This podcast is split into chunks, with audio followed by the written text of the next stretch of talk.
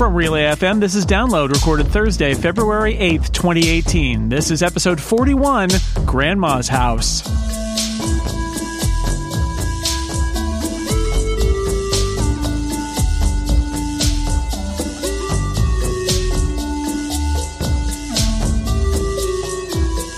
Welcome to Download, a weekly look at the most interesting stories in the world of technology and other stuff you care about. I am Jason Snell, your host as always, and I'm joined by two wonderful guests returning to the show Natalie Jarvey, tech and digital media writer for The Hollywood Reporter. Welcome back. Hello, thanks for having me. And it's, it's uh, we're going to be talking a lot about corporate earnings. Which I, I last time I spoke to you, we had the, a moment where I was like, "Oh, this is a fellow traveler who sits on earnings calls and pays attention Ugh. to what corporate earnings are all about." Uh, I wish I didn't have to. Let me tell you, it's not the best. I mean, I only really do it for Apple, and the others I just pay attention to kind of like a little more vaguely. And it's just it's not my favorite thing. It's not what I got into this business to do. But you know, it there's information. It's good. You got to do it. You got to do it. Exactly. Yeah. Also, also here, uh, Shelly Brisbane, the author of iOS Access for All, and a uh, a, a former colleague from uh, I'm not going to even say how long ago. Hi, Shelly. Hi, Jason. And I don't follow earnings as a matter of course, so I'm a civilian looking in from the outside. But boy, did I do a lot of reading for this show. Smart move. Smart move. Mm-hmm. Um, Stephen Hackett is also here. He is actually in an undisclosed location due to uh, we're not going to even get into it, but he is here and paying attention. But we may not hear from him for a while. Uh, he'll just listen. Hi, Stephen. Right. It's been a very complicated Thursday so far. yeah, all right. But we're here, but the show must go on, and here we are. So right. uh, let's get to it. The most interesting stories of this week, uh, and and I'll point out uh, the world of technology and other stuff you care about is what, what I say at the top of the show. And you there's stuff I care about that's later on that's not quite technology, but we'll talk about. It. But we'll start with corporate results. Um, all of the tech giants are reporting in, and I was building a list of links that we'll put in the show notes, and uh, I, I discovered, of course, that Natalie Jarvey has written about almost all of them at the Hollywood Reporter. Um, where do you want to start? You want to start with Netflix and what's what's up with Netflix? Yeah, I mean it's been like two or three weeks since Netflix reported. It feels like ages ago. So let's uh, we can we can remind people what happened. Um, you know, we keep waiting for them to to show some slowdown in growth, and it's just not happening. They're up to nearly 118 million worldwide subscribers now, uh, and they just don't seem to be slowing down, uh, which is is crazy. Um, you know, fourth quarter is especially a big quarter for them because they released The Crown, Stranger Things, and the Will Smith movie Bright. So I think that's kind of what drove, um, you know, the growth that we saw on the subscriber front. Uh, uh, during the quarter. But the most interesting thing that they disclosed was that they had to take a $39 million write down on quote unreleased content we've decided not to move forward with, which it's Kevin a lot Spacey. Smart, yes, exactly. um, that is Kevin Spacey content. So you know, uh, for people who haven't been following it as closely as as I have, they had to suspend production on House of Cards after allegations came out about Kevin Spacey, um, some sexual assault and harassment allegations, and uh, they ultimately decided to write him out of the show. He's not coming back, and they've cast a whole bunch of new people to fill his place. And Robin Wright will be kind of the star of the show for its final season and so they had to, uh, you know, they had to scrap pretty much anything that they had been working on uh, prior to that. Uh, he also had a movie uh, that a Gore Vidal movie that he was working on with them that uh, will no longer go forward. So that's what that write down was all about. So Netflix keeps spending lots and lots of money on content, and and it is it is seeing growth. I, I, guess the one thing that I always see and reported by Netflix that that that tempers all of this is this feeling like that they have a lot of debt and that they're they're spending so much money to do the growth, but at some point they need to convert into be in, into being uh, into profitability mode where they they can ride what they're uh, what they're building. Um, is that is that happening yet, or are they still just in let's spend lavishly to build up as large a user base as we can? Can? Definitely not happening yet. Uh, you know, they're going to spend eight billion on content this year. That includes all originals and all licensing. They also announced that they're upping their marketing budget. Netflix has been notoriously stingy when it comes to marketing, and they finally said, "Oh, hey, guess what? When we when we put out billboards, when we release trailers." People actually come and watch our stuff. Maybe mm. this is a good idea. So they're going to spend more on marketing. So, you know, yeah, we're waiting for that moment and, and it hasn't hit yet. But, you know, we'll talk about Amazon later they're a prime example of a company that was given a lot of leeway to not be profitable for a very long time and kind of figure things out. So I don't think Wall Street's concerned yet. I mean, their stock price just keeps going up. Um, Netflix's market cap hit 100 billion after they reported earnings. So, you know, people people seem happy with them for the time being. Shelly, you have any thoughts about about Netflix? Feel free to jump in at any time here. I know that this sure. isn't your well, favorite thing, but uh, you know, it's yeah. not that it's not my favorite thing. It's just that I have lo- loads less knowledge than uh, than Natalie, so I'll just fess up to that right now. Um, I was intrigued by the the 39 million bucks, um, and I was wondering whether that will uh, eventually create a new category of insurance that a company will have to get. Uh, bad actors of various kinds, whether it be for sexual harassment or whatever reason, uh, because that's that's a an awful lot of money on one project, but obviously House of Cards was a pretty big uh, item for Netflix. The other thing I noticed way, way down in the tiny small print, uh, just for your grandma, uh, three million people still get DVDs from Netflix. So I just thought that was an interesting number. I, I know some young hip millennials who still like to get their Netflix DVDs. so now, what, you know, can, can, you get the Netflix originals on DVDs? Because it's been a long time since I've done that, so I don't know if you can you can binge watch DVDs or whether it's just what limited movie material Netflix has. You know, I actually don't know the answer to that, but I, I think that my, my, friends who still get the DVDs like it because there's not a lot of competition for those DVDs these days, and you can get like you know the entire season of Friends or something like that and watch it. Um, I don't know. I yeah, we still get the DVDs because we've got young kids, and a lot of especially like Disney stuff isn't um, streaming, but sometimes you can get ah. the DVDs. I guess that'll change with, when Disney's streaming service comes out. But we're we're one of those uh, three million three million households, I guess. Well, that's another streaming service you're going to have to buy then, right, Stephen? Uh, I, I, know, I know. It's, it keeps adding up. so we can go. Stephen's house is also Grandma's house now. It turns it turns out. yeah, it is amazing to think about how Netflix was so troubled at one point when they did the whole Qwikster thing, and then they backed out on that, and everybody's sort of like, "What is wrong with Netflix?" And since then, honestly, it has been uh, Netflix is. I mean, we we can talk about their profitability and how much money they're spending on originals, but you can't deny that they are huge and growing. And I mean, th- that strategy is working. There is that you know question about like, what do you do with it once you've got it? If you're the dog that catches the police car or whatever, like what happens then? What do you do with the car once you caught it? But um, but there's no denying its success. And internationally, uh, one thing I noticed, Natalie, is that um, they said that their international, the way they do their accounting, there's like profit contribution lines, mm-hmm. and that mm-hmm. their international uh, contributed a profit uh, in 2017 for the first time. So the the success of Netflix growing its audience outside the United States, it seems to finally be uh, paying off for them too.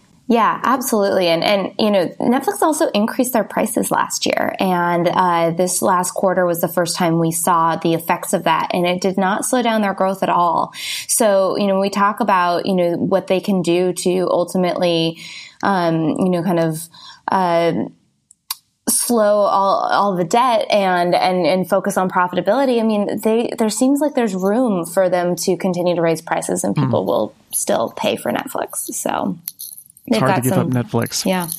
Yeah, it's a good position for them to be in.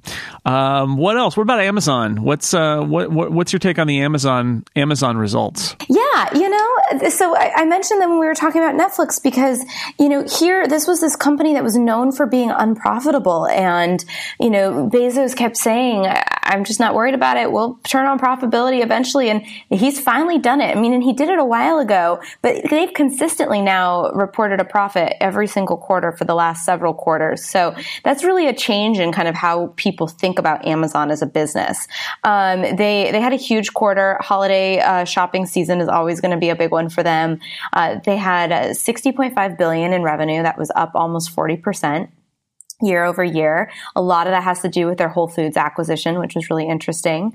Uh, they also, you know, uh, gotta love Amazon. They they managed to obscure as much information as possible. They say more new members joined Amazon Prime Video in 2017 than any previous year, but that's all we're gonna get when it comes to Amazon Prime subscribers. Uh, so, mm-hmm. uh, you know, I'm I'm still waiting for the day that we finally you know get a little bit more insight into that. But uh, fortunately, don't, keep, don't, hold your breath there. This is the famous. I mean, we make jokes all the time because um, Apple does this with Apple Watch sales about uh, about the Bezos charts. That, mm-hmm. Jeff Bezos is uh, he loves uh, putting up Amazon charts, and Amazon loves talking about things in relative terms and not disclosing any numbers, which they don't have to do, and so they don't. So they'll they just said you know like the Amazon Echo did really well, and Prime is really growing, and that's great, but we don't know anything more than that about what they're doing. Like they just don't want to share and they don't have to uh, until they're mandated to share by a federal regulation of some sort they're just not going to do it yeah, yeah. It's worth pointing out though that they broke out Amazon Prime Video as something that you could buy separately, and and I, most of the people I talk to are Prime subscribers, so they don't even know that that's a thing. But for me, uh, that was where it got interesting because it's not particularly expensive. It's less than Netflix. As somebody who loves back catalog stuff, just on a personal level, Amazon Prime Video is a really good deal. Uh, even if you don't want to get as far uh, under the covers with Amazon as to have a Prime subscription and all the other uh, things one might have uh, from them. So ha- having video separated out, whether it's actually a profit center for them in the way that they expressed it or not, we don't know. But as as a consumer offering, I think it's really interesting.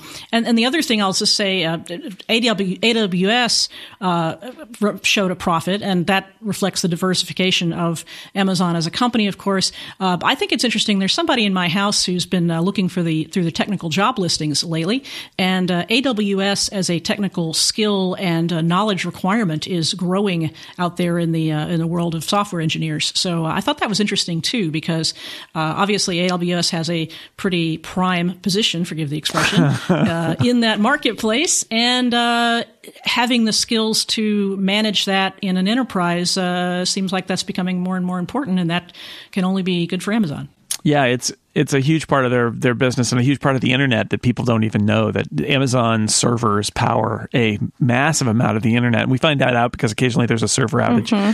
and uh, and I was like, why are all my favorite sites down? And it's like because they're there's all running on Amazon. Yeah, right. That's right. I wanted to make one point about the the Prime Video uh, subscription that you mentioned. The fact that you can buy that separately now. I think that that's really interesting too for Amazon's international growth because you know they were able to roll out Prime Video as a standalone subscription in a lot of countries where Prime shipping isn't necessarily a thing or they don't have the infrastructure for that yet. So, so that's kind of an interesting, you know, opportunity for them to, especially when we look at, you know, Netflix and their, uh, you know, international growth hmm. uh, that has allowed Amazon to uh, grow Prime subscribers, Prime Video subscribers, pretty substantially. Uh, you know, around the world. Uh, let's talk about Facebook. How about that? What is? It looks like Facebook is still growing, although it's not. Its its usage is down in the in the U.S., which was interesting.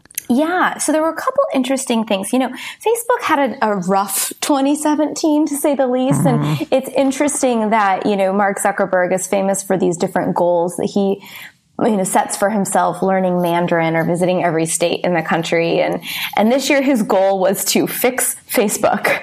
So that tells you about kind of what they're dealing with right now. Um, and so it was interesting to see that they lost 1 million daily active users in the US even though overall they're still growing. Um, they actually lost users in the US and they reported that people are spending 50 million hours less per day on Facebook than they were previously. And that equates to about two minutes per person. So it's not, you know, a ton of time, but it is interesting. And, you know, it goes back to this, this challenge that Facebook is trying to address, which is that people aren't spending as much time on their platform. People are frustrated by the rampant fake news and by, you know, the ability of, you know, Russian operatives to, to use it to spread propaganda.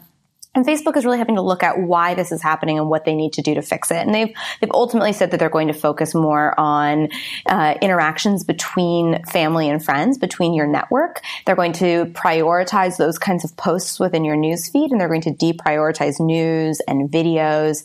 You know, Zuckerberg was for a while really into you know live video and things like that. now he's kind of saying, actually, you know, a viral video is not that interesting to us because people aren't going to engage with that. They're not going to share it. They're not going to comment on it. It's not going to, to do anything for us beyond, okay, I'm going to sit here and watch this, you know, 30 second video. Uh, so he has also said that, that these changes that they're making are going to result in in less engagement on the platform. And we're starting to kind of see that bear fruit in these fourth quarter earnings. And that will probably only increase as the year goes on. I'm feeling like uh, they are putting a kind of a spin on the reduction of, of time spent on the site, a little bit similar to what Microsoft did back in the days when they uh, comprised a, more of a monopoly than they did, and they than they wanted to be seen as doing. And so they would say things like, "Hey, they're free alternatives to what we provide," or "Apple's really awesome. Let's put some money into it." And and it feels a little bit like Facebook would like to take advantage of the fact that there's a bit of a downtick, so that they can say, "You know, we're not that dominant. It's not so bad." And by the way, we're doing a few things to make your feed a little more warm and fuzzy. So, so you can come back and you can bring grandma back. Let's invoke grandma again. Uh, and, and, everybody will be safe and happy and wonderful. Um, they did, of course, tout international growth, which was interesting. And it, it reminded me of, uh, uh you know, media companies, uh, where, uh, whatever's going on in the U.S., the international market seems to be going in a different direction, often up. And I often wonder what that means in terms of how the company that that has a U.S. sort of facing image uh, presents itself going forward. That's that could be a whole other discussion, but that's just an, another uh, note thing I noticed that um, they're not really talking about uh, decreases in time spent on site outside the U.S. They're mm-hmm. focusing on the U.S. numbers where that is concerned. It's like a good sign and also a bad sign when you say this year we're focused on having our product be good for people's well-being and for society. Like that's really positive, except the implication there is right now we're not. Ouch. Yeah, Ouch. it's it's a problem, and you know I hadn't really thought about this idea that that maybe they're saying that time spent is down as a way to show that they're not as dominant as people think. I actually, mm. I, I actually think that engagement is going to be a huge problem for Facebook going forward. Anecdotally, the number of people who've told me recently that they got rid of their Facebook accounts is is going up. I, I, know that there was like a few years ago when social media started to really get prevalent. There were always those few holdouts who were like, you know, I'm going to be hipster and not have a Facebook account. And but but these are people who you know have been on Facebook for a number of years who are telling me, you know it just wasn't making me happy. I wasn't getting anything out of it, so I shut it down. And that is Facebook's biggest concern. So it'll be really interesting to track what happens there and if they can get people to come back through these changes. Well, we've got a couple of tech giants still yet to talk about. But uh, before we do that, let me tell you about one of our sponsors for this week's episode. This uh, episode of Download brought to you in part by our friends over at Hover.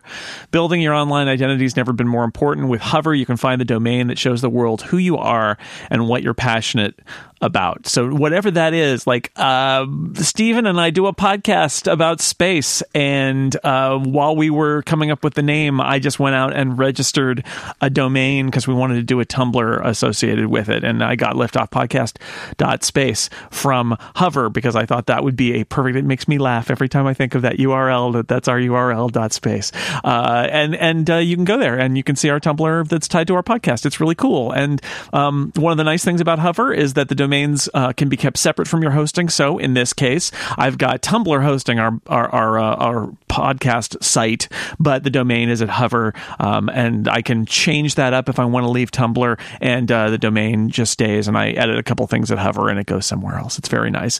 Uh, Hover has a best in class customer support team to take care of you if you have any problems, and they even offer a personalized email system. Uh, you can match your domain and get email to help support your online identity. If you want to send some email and receive email from that same domain that you just uh, registered. And they have 400 or more domain name extensions. There are so many now. It's not just .com and .net and .org. There are so many more like .space and many, many more that you can get all from Hover. If you want to show the world what you're passionate about, Hover is there to help you make that first step. Go to hover.com slash download FM right now and you'll get 10% off your first purchase. Thank you to Hover for supporting Download. Apple's results came out as well uh, just a week ago, um, uh, Natalie, what do you think? What do you think about the Apple? I mean, the Apple is like there's so much there with so many of these companies. There's the the entertainment angle uh, where they're spending money on uh, video content, and that we've been watching that like that keeps happening. Mm-hmm. Um, iPhone revenue was up. iPhone sales numbers were slightly down, although last last year's holiday quarter was a little bit longer, and it's all just kind of a blob of of uh, you know, I guess that my my short version of the Apple quarter would be that they had a record profit and record revenue and are like laughing all the way to the bank. But what did you think about the quarter at Apple? Yeah, I mean, I think you hit on a lot of it. It's uh, it was interesting to me that iPhone sales declined by one percent, though they did point out during their you know call with investors that that was because there was one less week during uh, the fourth quarter of 2017 compared with 2016. Um, but despite the the decline in sales, the the average selling price for phones was up by nearly 15%. And that is because of the iPhone 10 and the fact that it's got this $1,000 price tag on it. Uh, yeah. So that was really interesting. I mean, yeah, they're maybe selling fewer phones, but people are buying more expensive phones. So it's still working out pretty well for them.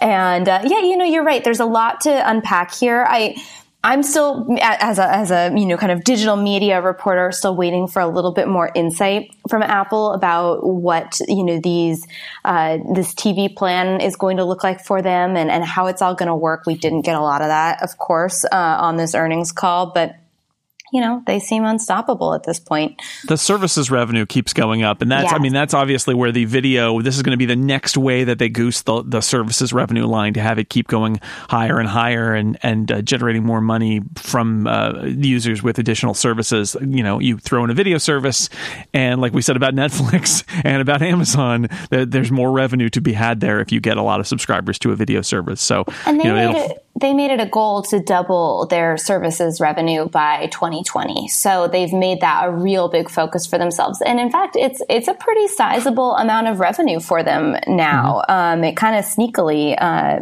you know, has become you know pretty significant. So I only expect that to continue to grow with however they you know decide to start rolling out you know, these you know exclusive original videos that they're starting to produce. Yeah, I was a little disappointed to see the the Mac downtick a little bit, especially since we finally got the uh, super fancy um, iMac Pro coming out, uh, and uh, and in the fourth quarter, I don't know that uh, I, I, don't remember. Jason, you probably know way better than I do whether Mac sales typically do well in fourth quarter, whether that's a holiday thing. Uh, my guess is probably not. My guess it's more of a third quarter thing, back to school, that sort of thing. It goes it goes back and forth. I think when you see a big holiday quarter, you see a smaller um, back to school quarter, and in this case, they had a big back to school quarter. So, um, I, I, you know I had a conversation on another podcast I do, Upgrade, earlier this week, where Mike, my co-host, was focused on the Mac sales being down a little. But if you look at the numbers, it, the, you know the Mac sales were way up during back to school quarter and I'm not sure that that isn't just a function of did they sell more in in September or October? And if it's September then it looks different than if it's October and that I, am not entirely sure that means anything but yeah the Mac sales were down a little bit. Um, iPad was not uh, you know iPad was kind of they flat up. flat which which seems kind of like a good thing. It's good for the given iPad. all the, given all the gloom and doom the iPad has gotten or tablets in general have gotten lately I read another piece that was not specific to Apple uh, I think yesterday saying tablet sales overall are down. So it looks like Apple is is not on the decline as far as as, as much as it could be in any case.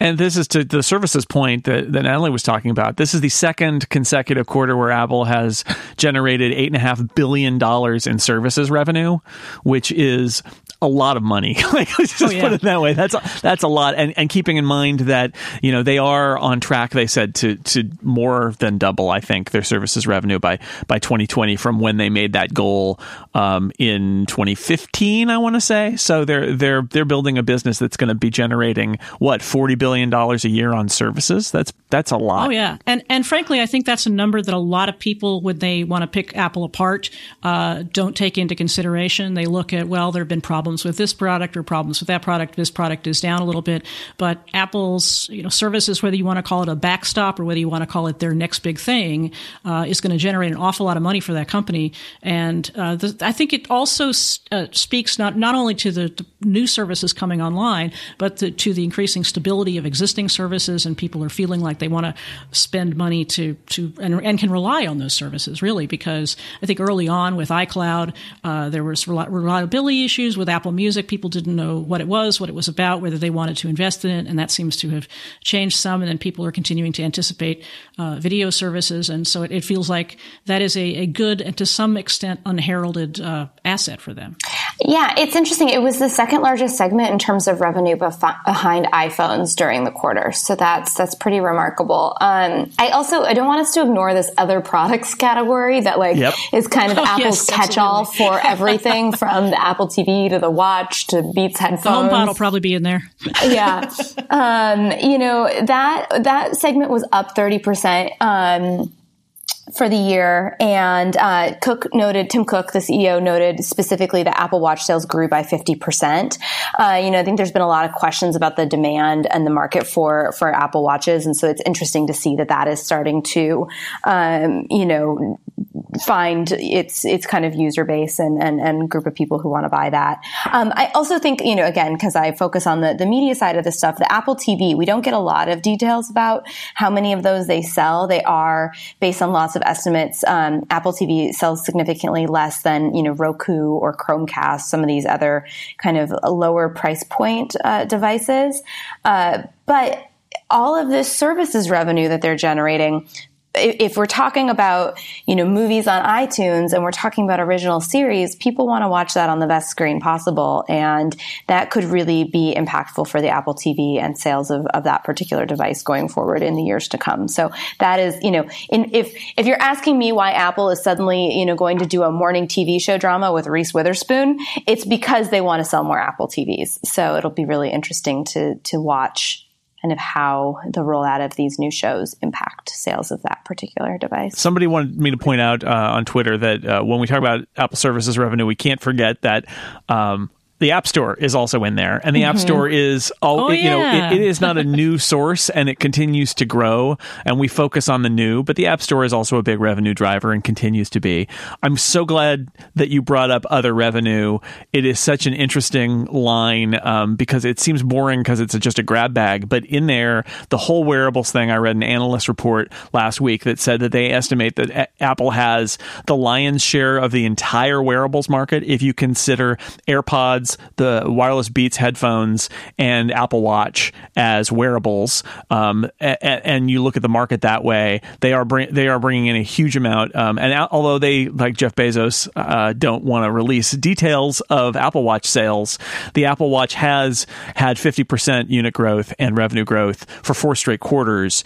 And um, it, by all accounts, if you if you stare really hard at that other revenue graph, you can see that the Apple Watch is doing pretty well. Like it, it continue. It is not a thing that kind of had a bump and then and then went down. It has been growing and has had uh, had record revenue in the last quarter. So uh, a lot of stuff going on. Apple. I mean, Apple Apple's size is kind of hard to keep uh, keeps uh, track of because it's mm-hmm. such a large company. But the truth is that it's got a whole bunch of very large, like the Mac business is a big business by general business standards. But in inside Apple, it seems small, and services seem small, and th- the other categories seem small, and the iPad, you know, actually seems small, but isn't really. It's just that when you've got a company that's doing so many different things in so many different areas, and then you've got this giant iPhone business, it's it, it's hard sometimes to pay attention to anything but how do the iPhone sales do. But there's a lot going on at Apple. Absolutely. Um, let's talk about Google. There's there's some news and there's also Google results. Um, so let's start with the with the the the financials, Natalie. What what's going on with Google? Yeah, it was a big miss for them this quarter. Uh, they, uh, you know, they they reported earnings of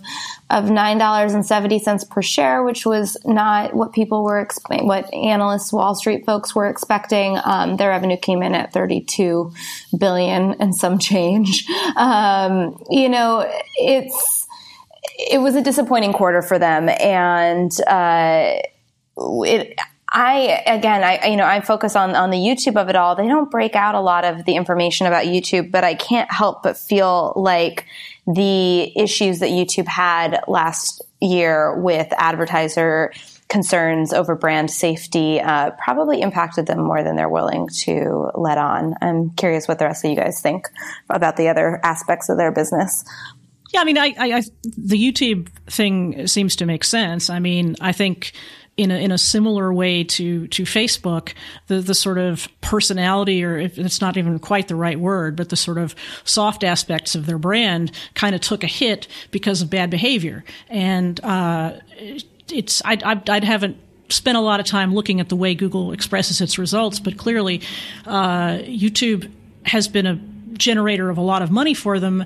But this has been a, a difficult year, and I don't know that they've done anything that makes me think that it's going to change. They haven't come up with any sort of grand plan to make it better or uh, put a stake in the ground as far as this is what our what our YouTube brand means and, and how we're going to make sure that we we make it addressable to all audiences, including families. So I I kind of wonder going forward, what's the fix?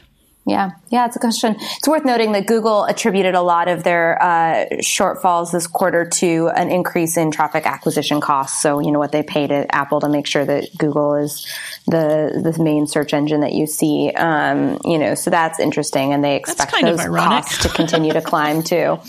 Yeah. So, um, yeah, it's it's Google is a complicated business, although it's becoming less complicated because one of the things that's going on here is that um, I saw an analyst suggest this week. I think it was an analyst, maybe it was just a pundit, saying that what will be left of uh, Alphabet in a few years will really just kind of be core core Google again because Nest is being sucked in back inside of Google hardware. When Nest was bought by Google, they they made the announcement that Nest was going to run on its own, and everybody kind of raised an eyebrow. Like, does that make sense? Um, Tony Fadell is long, long since left, um, and this is sort of like the last shoe dropping, which is uh, the CEO of Nest is going to report to the person who runs Google hardware and basically Nest is now in. And Google hardware has grown now that they're building so many different pieces of hardware themselves. Um, but I mean, I it's funny. I think maybe everybody was convinced that they didn't want to ruin what was cooking at Nest when Google bought it, and it turned out that there was really nothing cooking at Nest to ruin. Um, but uh, does this make sense to to take Nest and uh, just kind of suck it inside of Google? I'm startled that it ever left, and perhaps that had something to do with the agreement they made when they acquired it. But it it, Could be. it always seemed to make much more sense for it to be inside of Google, and especially now with all the competitive pressures with Amazon and Apple. And I mean, it just it's it's kind of a duh as far as I'm concerned, a no brainer. I think too, there's a real, I think there was a consumer trust issue they had to overcome that people may have felt, you know, 18 months ago or two years ago, however long it's been, may have felt uncomfortable with a Google branded security camera or, you know, home safety product. But I think with things like the Google Home and they, even Amazon with the Echo products, people are, I think, more comfortable with that sort of thing now. And so I, I don't think they're going to do a lot of damage there. I think people who have tinfoil hats on about Google weren't going to buy a Nest product anyways because it was just adjacent.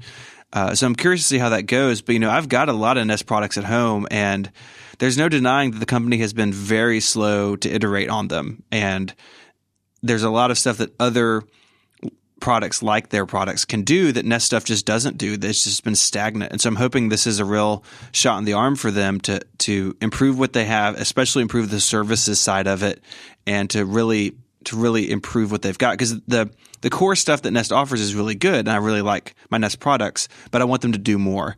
And uh, so I'm I'm excited by this move. Yeah, the um the fact that they you know really invented this smart thermostat category and had a several years lead on the competition, and had the backing ultimately of Google, and yet you look at a little company like Ecobee that just kind of came in and uh, they keep iterating and they've added lots of other compatibility that for political reasons the Google hasn't like HomeKit compatibility. And they've got like external temperature sensors that that uh, Nest never added. If you need to uh, set your thermostat based on a temperature in a different room than where the thermostat is there are lots of things.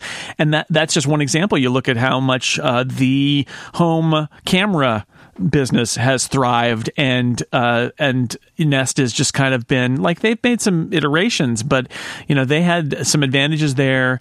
Um, bringing in Dropcam, like, uh, and you can go across all these categories. I'm surprised that there isn't like a dedicated Nest uh, uh, canister security camera kind of concept like so many products that are out there. It's just like it just feels to me like they they could have really killed in this category and they've just been super sluggish. And I don't know whether it's the distractions going on with being integrated with Google or what, but at this point, yeah, it feels like you know maybe just hand this off to the people who are churning out the Google Home and the and the the new phones and all the other kind of interesting stuff that that Google is doing. Because why why is the Google Home separate from the Nest thermostat? Right? There's honestly there's no reason for that. Well, it might sell some Google Homes to people who've already invested in Nest gear. Mm-hmm. Sure. Uh, I mean, I've I've had a Nest for a long time. I've always been astonished that the software has never improved at all. Now, Google yeah. Google is not particularly known for its uh, fit and finish as far as software goes, so I don't feel like that's going to improve. But it does seem like, I mean, I uh, it, it seems like this is going to make people more likely to feel that they have to choose an ecosystem if that wasn't already the case.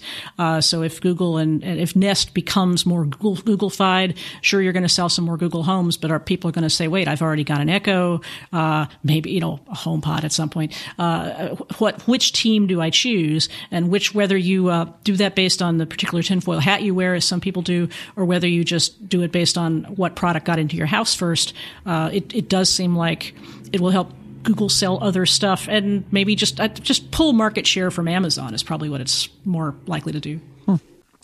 Well, we'll we'll see. Um, I have one more Google thing that I wanted to mention before we move on, which is that the Waymo Uber lawsuit got underway this week in San Francisco. Now, Waymo, if you don't know the name, is the Google Alphabet actually subsidiary, but part of the Google collection of companies called Alphabet that is in self-driving cars. And there is, of course, a famous story about how somebody uh, Uber hired somebody who had been at Waymo, and there's an allegation of stealing corporate secrets and there's all sorts of uh, good stuff there. I just wanted to mention that this is going on.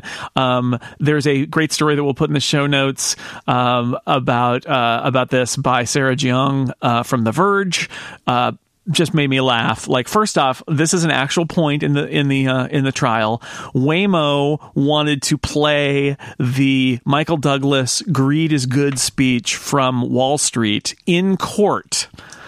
Why would they do that, you ask? The answer is that there was an email, and I'm not kidding here, that was sent by the principals involved in this that was a link to the Greed is Good speech with the text, wink, wink. And Waymo wants to say, this is what was, you should know, jury, this is what is being uh, implied by that, by that statement. That's just bananas. And that's happening in a court in San Francisco. Travis Kalanick, the deposed uh, head uh, and, and founder of Uber, is in court, apparently wearing a suit and not acting too much like his, uh, his, his, uh, his bro uh, reputation. Um, but at the same time, Sarah Jeong's story tells a story about how when she was done with the trial one day, she gets in a Lyft of course, to go back to the Verge's uh, HQ in San Francisco. And the driver says, Hey, are you a lawyer? Were you coming out of that Uber lawsuit uh, or the Uber case? Um, I know Travis Kalanick. He's basically, he's totally guilty. like what is happening? This is i don't know. I, I, mean it's very serious. It's intellectual property theft. It's very serious. And yet the spectacle of it i don't know. I was taken by it. I don't know if there's more to say about this or not but it, it seemed kind of hilarious to me that what that it's like the sideshow aspect of it at least. I'm really looking forward to the uber movie that comes out in five years oh, that my God. just you know i mean the and, and I follow it kind of more from a personal level than from a journalistic level because while Uber is important to Hollywood. Um, it's not not a, a, media business, but it's just been it's just been fascinating. Um, and I know the New York Times writer Mike Isaac, uh, who's been covering it all, is, is working on a book. So I just oh, have oh, yeah. to imagine that there's going to be a really great movie in a few years, and I look forward to that. it's going to be brutal, but uh, could be great. Um, okay, we're going to talk about some more stuff, but first, I want to take a break to tell you about another sponsor. This episode of Download brought to you in part by Text Expander from our friends over at Smile. You can communicate smarter with Text Expander. Create powerful snippets to save you time. Just type a little abbreviation, Text Expander does the rest of the typing for you so you can save time. And if you're a slow typist, especially, you know, you type a couple of characters and a whole sentence can appear. It's great. Uh, website URLs, email addresses, directions, mailing addresses, meeting agendas. I found that I was answering like the same three questions all the time in email and, eh, with the same answer. And I thought to myself, why am I composing the same answer every time when I can put that in a text expander snippet? And then every time people ask me that question, a couple of characters and there's their answer and I can move on. Saves a huge huge amount of time. You can summon it on Mac, you can summon them on iPad, you can summon them on iPhone or Windows. You use a quick search or type a custom abbreviation and pop out they come. And if you're working with a team, you can even share your snippets with them and they'll sync and you can keep all your snippets up to date. So if you and three colleagues are answering the same question, you can have like the one answer to keep everything aligned, everything uh, in sync. It's pretty great. There's a uh, crossover now with the Drafts app. If you use Drafts, you can use your snippets and drafts for seriously powered productivity. And there's scripting support. So if you're interested in more advanced uses of Text Expander, you can script Text Expander. If you spend any amount of your day typing, you need Text Expander. It's the smartest way to improve the workflow of your communications. Here's what you do. Go to textexpander.com slash podcast and you'll get 20% off your first year. Just tell them you heard about them on download. Textexpander.com slash podcast. If you're near a web browser, just type that in right now and get 20% off your first year when you tell them you came from download. Thank you to Text Expander for supporting download. All right, let's move on to the story you might have missed. This is something that may have flown under your radar, but it's worth mentioning. Now, I know smart glasses sounds like a very old thing that we pointed and laughed at Google Glass, and uh, that we haven't we moved on from smart glasses to other things. But no, Intel has shown off something called the Vaunt smart glasses. Uh, there's a really nice piece by Dieter Bohn at uh, The Verge about this that we'll link in the show notes. Um, Dieter took them for a spin. They look, here's the key, they look like glasses. They don't look like you've got a computer on your face. They don't look like you're to you're you've been uh, turned into one of the Borg. They just look like glasses. They don't have a camera so people don't get freaked out that you're taking their picture and it uses a small low-powered laser to beam contextual information onto your retina, basically. So it's painting a little heads up display with a very, very low power laser on the back of your eye so that you can see it. Um, and otherwise, they just look like glasses. They show you stuff from your smartphone, information like directions or notifications.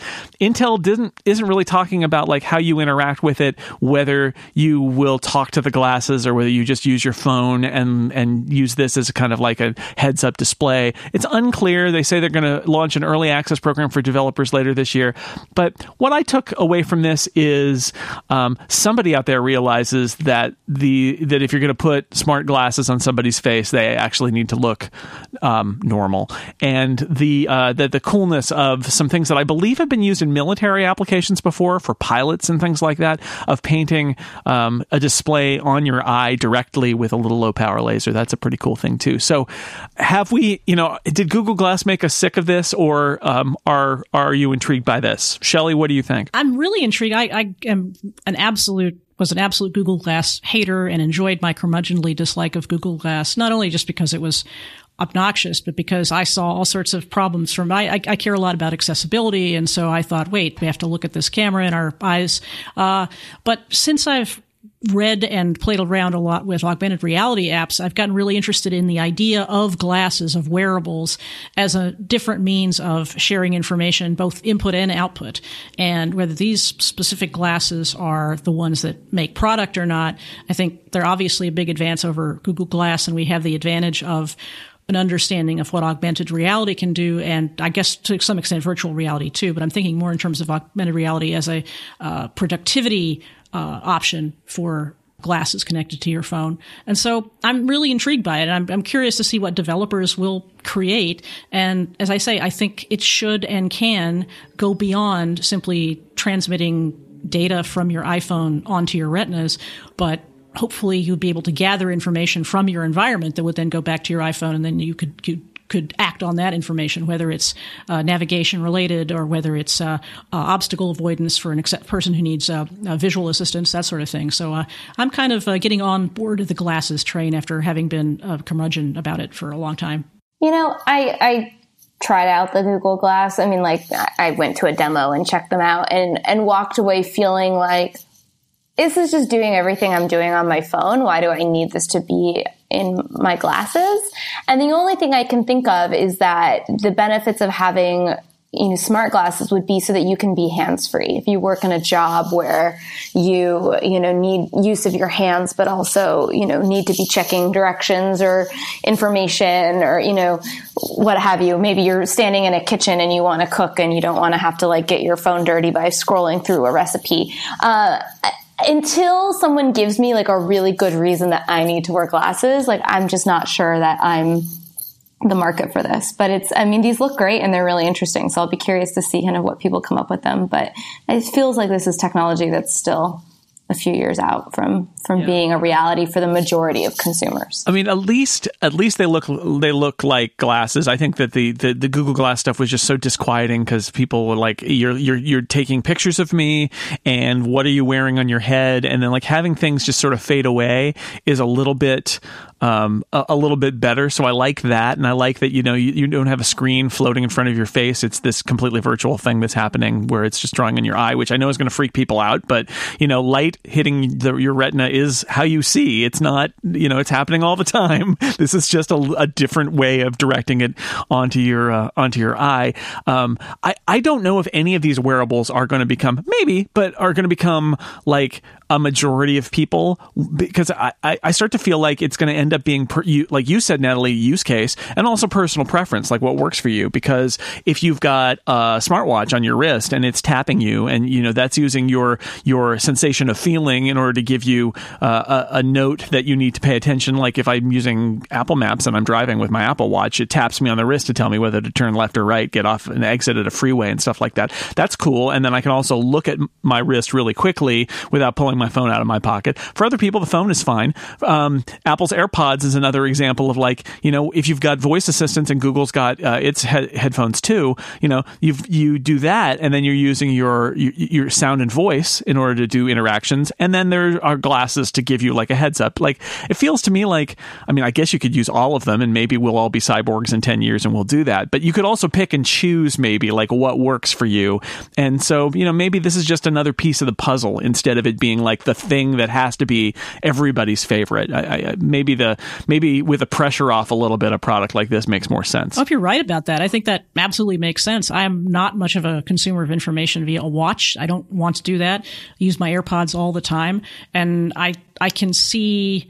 Uh, value in having a thing mounted on my face if it does what I want it to do. But I like the opportunity to have a choice and not be told by the technologists, this is the only way you can have this kind of interaction. All right. Um, we have one more topic to talk about, but I will give you our last sponsor first. This episode is brought to you by our friends at Pingdom. Pingdom is awesome. I use Pingdom because they help keep your websites, and those are the websites that you have, and also the websites that you love to use. It keeps them online. It keeps them up. Like, how does it do this? Pingdom monitors sites, so you don't have to. You don't have to sit there. You're not going to sit there and just go, "Is my site up? Is my site up? Is my site up? Is my site up?" You're not going to do that. Pingdom, that's what Pingdom does. And when your site's not up, it lets you know immediately. So you can take before you get uh, you know open your email and you find 10 people saying hey is the is it down for for everyone or just me? And like oh no my site's on fire. No. Um, you'll know immediately and you can fix it. Every month pingdom detects about 13 million outages. So whether you're running a small website or a huge infrastructure it's super important to monitor its availability and performance. You don't want your site to go down and know nothing about it until you get that panicked tweet or email. That's why you need Pingdom. All Pingdom needs is the URL that you want to monitor to get started. They will take care of the rest. So go to pingdom.com slash relayfm. That's P-I-N-G-D-O-M dot com slash relayfm for a 14 day free trial. Try it out, see how it works, and you'll understand why you need Pingdom to alert you when there's any problem with your website. And you won't need to put a credit card down to try it out for 14 days. And when you sign up, use the code download at checkout and you'll get 30% off your first invoice. Thank you to Pingdom for supporting this show and all of Relay FM. Okay, so at the top of the show, I said, and I say every week, uh, the world of technology and other stuff you care about. And people may wonder, well, Jason, why do you say that when it's just the world of technology every week? Um, and the answer is because one of these days, Elon Musk is going to fire a giant rocket into space with a car in it. And I'm going to say, I care about that. And we're going to talk about space. Now, Stephen and I have a whole podcast called Liftoff that we talk about space every other week. So we'll probably talk about this a lot more then. But I wanted to bring it up because I think it was actually one of the big stories of the week. SpaceX launched the Falcon Heavy from Kennedy Space Center in Florida. It is the it is now the biggest operational rocket. Only I think the Saturn V that was used in the Apollo program it was and is no longer used, hasn't been used since the 70s, was a uh, heavier lifter of stuff than the Falcon Heavy is. And uh, it launched Tuesday. Two of its three boosters landed simultaneously back on land, which was uh, quite a sight to see. The other one crashed into the ocean instead of hitting the drone ship where it was supposed to land. Oh well. Um, so I wanted to ask now. I know that you know uh, Natalie and Shelly. You're not you're not necessarily space enthusiasts at the level of of, of me and Stephen, but like uh, from a from a just taking a broad perspective here, um, the the the stunt aspect of this, especially like the car video live of a of a spaceman mannequin and a car in orbit around the Earth you know what Elon Musk said is it was silly, but sometimes silly is good is a good thing. What did you think about this story? Um, you know, and and, and you know, I'm just I'm just curious from somebody who has not been waiting for Falcon Heavy to launch for five years, which is me, um, how you how you read this story. Well, so sadly, I was at jury duty all day on Wednesday when this happened. So or Tuesday, I guess. So um, I, I followed along uh, as much as I could, but but didn't get to devote as much time and attention to it as I would have liked. But it's fun. And you know what? Like, it harkens us back to these, you know, space race days. And I think that that's great. I, I I feel like Elon Musk is a Howard Hughes for our time, and that is really fun. And it's fun to have an entrepreneur like him with crazy ideas. And, you know, he, he's gonna, you know, dig gigantic tunnels throughout Los Angeles. And he, you know, puts a, a Tesla in a rocket and shoots it into space. I mean, why not? Like, he just, he makes it fun. So I, I enjoy it, but, you know. I, I watched a bit of the launch. I didn't watch the whole thing, but I was struck by they had had uh, color commentary, which was a great idea. But they also had a lot of audience audio, and so there was this weird sort of celebratory aspect in the coverage. So it felt very different than watching an old time space flight when an Apollo rocket would have gone off. And I was a little disconcerted about by it, just because I had had the experience of watching those old space launches, and just so just that sort of performative aspect of it was a little weird. And the car thing, I, I'm trying really hard to get behind the car thing. I, I find it ridiculous. I also find it ridiculous when they put iPhones in blenders. So maybe I'm just grumpy. Um, but I think it's great that I think it's great that he's he's gotten the rocket into space. I think it's great that there are uh, plans for uh, more of the same. But I didn't need to have the car going into space as as part of it. Uh, it didn't entertain me all that much. Yeah, well, I mean, the, the video is produced by SpaceX, so and they and they pipe in. I noticed that too. They pipe in audio from their headquarters where their employees are in Hawthorne, California, and so um, every SpaceX launch is. I mean, I got to say it. It's like a it's like a Steve Jobs presentation, right? It's mm. like exactly it, very it, much so. It's an Apple event. It's a now a tech keynote, we would call it, where it's all staged. It is a company presentation of their product launch. It's not Walter Cronkite sitting there Although, as we pointed out on our podcast last week, uh, during the Saturn first Saturn V launch, Walter Cronkite was whooping and uh, he and, freaked out, man. He freaked out. he did. It's shaking. I'm holding the glass. Uh. But um, but still, it is it is a it is right down to the car and playing the music and all of that like it's a SpaceX production they are producing they they what what they want the world to see of what they're doing that's definitely part of it yeah it is and it's I, I understand the the criticism of, you know, why didn't you use this for something scientific or for something of value? And the answer is no, no one was going to pay. No one, even for free, would put their very expensive satellite on top of an experimental rocket because this thing could have could have gone sideways. So Elon Musk said it was like 50-50. It was going to just explode. Yeah. Like, oh, so, so the one detail I really liked, I think NPR covered this, was that apparently uh, the Russian news service reaction was, your third booster blew up. It was a failure So he just totally ignored the rest of the launch. But that third booster, crap. Yeah, yeah, they didn't they didn't land it, but I mean, definitely a, a, successful flight, and you know the car will be up there for a while until I read some article that you know uh, trying to guess when basically radiation and, and objects in space would destroy it. Uh, it's gimmicky, but you can't deny that people are talking about it. And one of the interviews I watched with uh, with Musk, one of his points was that they SpaceX wants the public to be excited about this next generation of space travel that I think the Falcon Heavy opens the door to. And yeah, it's it's weird and gimmicky, but it worked if that was the goal, right? People are talking about it. You know, I I told Jason I went out with some friends Tuesday night, a couple hours after uh, we wrapped up our coverage of it, and that's all anyone wanted to ask me about. You know, they wanted to know what I thought of it. You know, if it was a silly idea or whatever. And so I think I think from that perspective, if the goal is to get people excited and talking about space stuff again, then they've done it. And, uh, you know, we'll see where they take it in the future. Uh, this rocket opens a lot of opportunity for deep space exploration, returning to the moon, eventually going to Mars. And, uh, and I think all that's good stuff. The uh, it, it's funny the um, the challenge here is that if you view this, if this was just a billionaire paying a lot of money to barely shoot like a car into space so that he could say, "Look what I did," and I think some people have interpreted it that way, then I think the criticism would be completely justified. Which is like, why are you wasting money and time on this stupid stunt? But the truth is that Falcon Heavy is a huge milestone in terms of boosting our ability to launch things into into orbit and way beyond beyond. And this is a first mission where they had to fund it all themselves because they couldn't really get anybody to put expensive equipment on this thing that might blow up.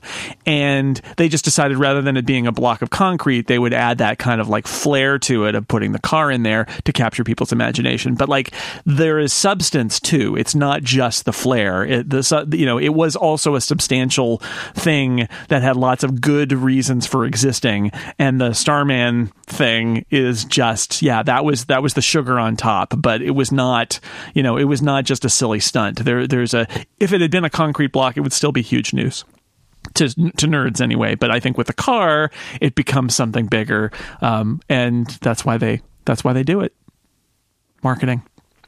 Um, well, you know, space. It's it's good that we're talking about space again. I think that's good. Stephen and I support that, and uh, a lot of people in the space community are very excited about it because it's uh it's uh you know going to give access to things like the people who want to go the people who did the Pluto mission the New Horizons mission like a lot of them were whooping about how great it is that Falcon Heavy went up because um, they could theoretically launch a new probe to Pluto and not have it spend eight years slingshotting around the solar system in order to get to Pluto. They could actually fire it off with a Falcon Heavy straight at Pluto and it would get there much faster that way. So if they want to do more Pluto science in their lifetimes Falcon Heavy would enable it in a way that um, the other rockets we have wouldn't. So we will see where where where Elon Musk goes next. I don't think there will be more cars in orbit anytime soon, though. All right, uh, we have one last item on the agenda, which is uh, Stephen found this article, and it's what we call the fuzzy puppy update, which is something that makes you feel kind of happy at the end of the show, in case we brought you down with our topics.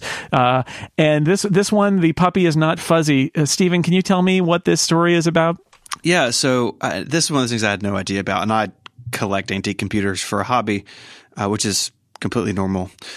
There is a a large number of people, like uh, people who play retro video games or people who participate in esports, who want that sort of authentic experience of playing on a CRT, and and in the the term of like the esports uh, people, they want as little lag as possible, and CRTs are have very fast refresh rates, and so there's this whole like underground uh, group of people who are going around and buying up old TVs, old CRT displays, and restoring them, putting them back together, rebuilding them, and making them available to these communities. So uh, this article uh, on The Verge talks about this going into these things, you know, going into these old buildings and, and purchasing all this stuff and then rehabbing them and then making it available to people who want to game on them or people who want to, to participate in esports. Uh, and I think it's just great because CRTs are uh, extremely bad for the environment. They're extremely difficult to recycle safely. And if they can be reused and put back mm. in, into working order, it keeps them out of landfills and that's awesome. And it made me feel good inside, so I wanted to share it. All right, that's your fuzzy puppy update. CRTs, don't put them in the landfills. That's true. I like the argument here. They're so dangerous that they should be saved. that's, that's like right, that's yeah. where we are now. They're not going to make many yeah. new ones of these. I was watching um, an old episode of Babylon Five the other week from the '90s, and there was a they they did they concealed most of their tube displays, their CRTs, in like the props in the sets, so you couldn't see that they weren't futuristic flat screen displays. But there was one episode where there was like a medical laboratory that had an overturned, uh, like giant, like whatever it was, twenty inch CRT, and I and I just pointed at it and I was like, uh oh. there it is. You've given away everything. This isn't the future after all. But who knows? Maybe it's maybe that was a gaming display. Maybe it was rehab for that. That's that's that's my head canon now. Thanks, Steve. All right. Well, here's what to look out for in the week ahead. Um, next week, we'll live in a world where everybody will have a HomePod or not. Probably not, but some people will because the Apple HomePod comes out on February 9th. Um, and I'm sure other things will go on and we'll talk about them next week. But that brings us to the end of this edition of Download. Uh, Natalie, where can people find the stuff that you do? Yeah, all of my stories are on HollywoodReporter.com and I'm on at NatJarv on Twitter. And Shelly, where can people find the stuff you do? You can find me on Twitter at Shelly, S H E L L Y, or if you would like to buy a book about accessibility, which is not being shot into space as far as I know, you can go to iosaccessbook.com. Excellent. Well, it has been great having both of you on. We talked about a lot of things from space to money to old tech. Thanks, Stephen, for that. I do what I can. Yeah, your influence is felt. I have been your host, Jason Snell. Thanks to everybody out there for listening. Until next week, we'll keep watching the headlines so you don't have to. Goodbye, everybody.